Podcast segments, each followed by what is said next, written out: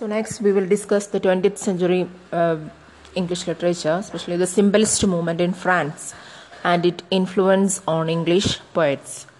The symbolist movement was a literary and artistic movement that originated with a group of French poets in the late 19th century and spread to painting and the theatre. It influenced British, European, and American literatures of the 20th century to varying degrees. The symbolist artist sought to express individual emotional experience through the subtle and suggestive use of highly metaphorical language. Because of their interest in the themes of decay and ruin, many of the symbolist poets are associated with the decadent movement of the same period. The principal symbolist poets were Baudelaire, Verlaine, Rimbaud, Mallarmé. The American writer Poe, that is from 1809 to 49, was the real originator of symbolism. The discovery of Poe by Baudelaire was of prime importance. Poe's critical writing provided the first scriptures of the symbolist movement, for he had formulated what amounted to a new literary program which corrected the romantic looseness and extravagance. Poe said that poetry must approximate mathematics and music. In his philosophy of composition, he demonstrated how poetry was composed through the conscious operation of the mind, through the choice of a subject and organization of words and phrases, images and symbols to produce an effect on the reader. Poetry was expression of the subconscious mind and its composition was almost an automatic writing. Baudelaire and Mallarmé were tremendously affected by Poe, whose works they translated into French. Poe helped them to counter the theories of realism and naturalism that had been dominant. Realism and naturalism were marked by their cold impersonality and minute descriptions of an objective external reality. The rebel poets turned inward in order to explore and express the shifting subtle states of the human psyche. They believed that poetry should evoke and suggest, raising itself above the level of objective description only. Hence, they sought poetic techniques that would make possible the recreation of human consciousness. The symbol and the metaphor enabled them to suggest mysterious and inexpressible suggestive emotion, sorry, subjective emotion. Often the symbols were highly personal and their use resulted in obscure esoteric verse. As its finest, however, symbolist poetry achieved a richness of meaning and created an awareness of the mystery at the heart of human existence. Baudelaire, 1821 to 1867, was the first of the French symbolists. He published only a single volume of poetry, The Flowers of Evil. The sensuous matrix conveyed in beautifully striking images. He is famous for his doctrine of correspondence, that is, connection between things, and exploration, exploring the relationship of the various center. The beauty of the perverse or the morbid is high, is a subject matter. Rimbaud, uh, from 1854 to 91, was next in importance among the symbolists. His poetry is characterized by dramatic and imaginative vision. Stylistically, his work is a distortion of common meaning and syntax. He groups images about a single central metaphor. Mallarmé, from 1840 to 1842 to 1898, was the formulator of the aesthetics of symbolism.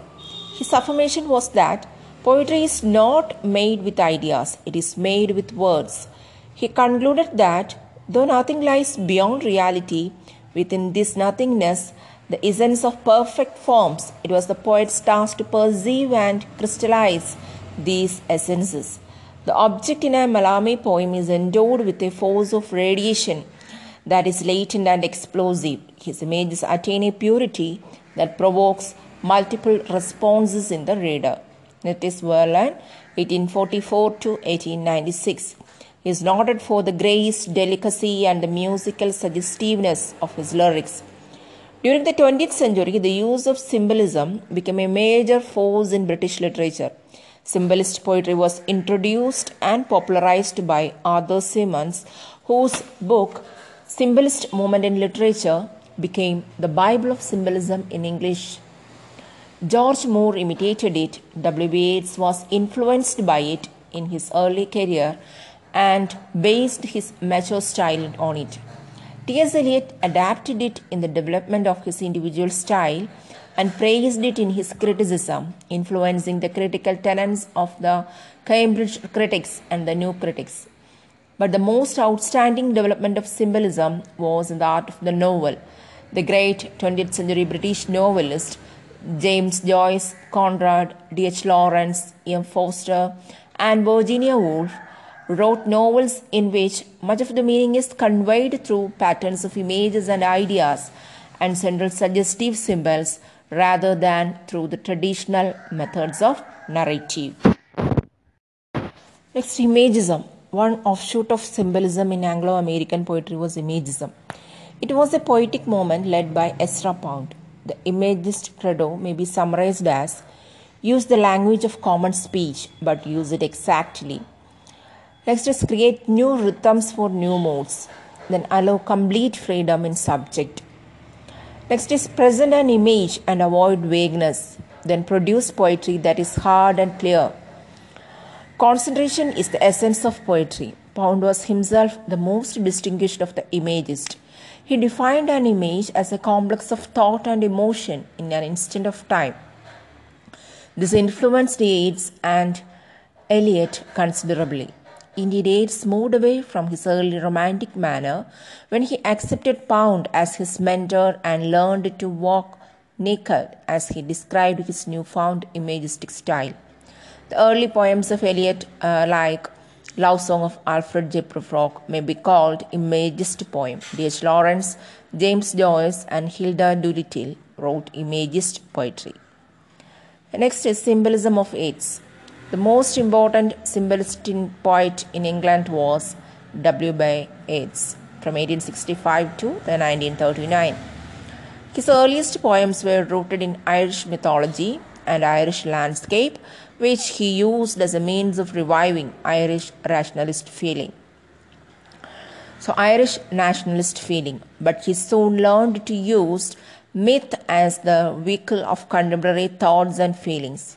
Finally, he learned the art of created a new poetic myth out of contemporary experience and he was always searching for symbols which could give meaning to history and life. His prose work, A Vision, explained his symbols as part of an elaborate theory of history. Without this, he could not have embodied human experience in the form of poetry.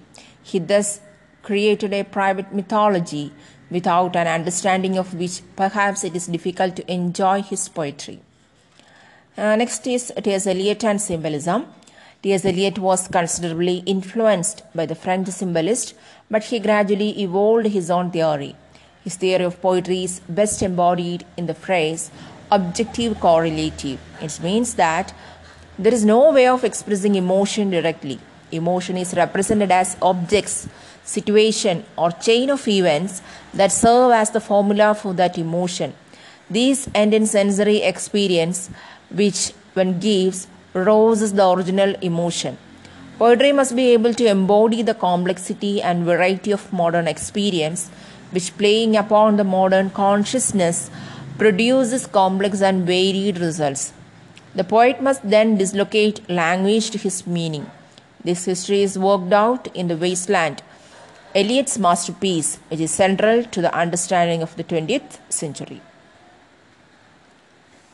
So, objective correlative, it's a term coined by American painter poet uh, Washington Allston and was introduced by T.S. Eliot into his essay Hamlet and His Problems. Eliot work, uh, the only way of expressing emotion is by finding an objective correlative. In other words, a set of objects a situation, a chain of events, which shall be the formula of that particular emotion and which will evoke the same emotion from the reader.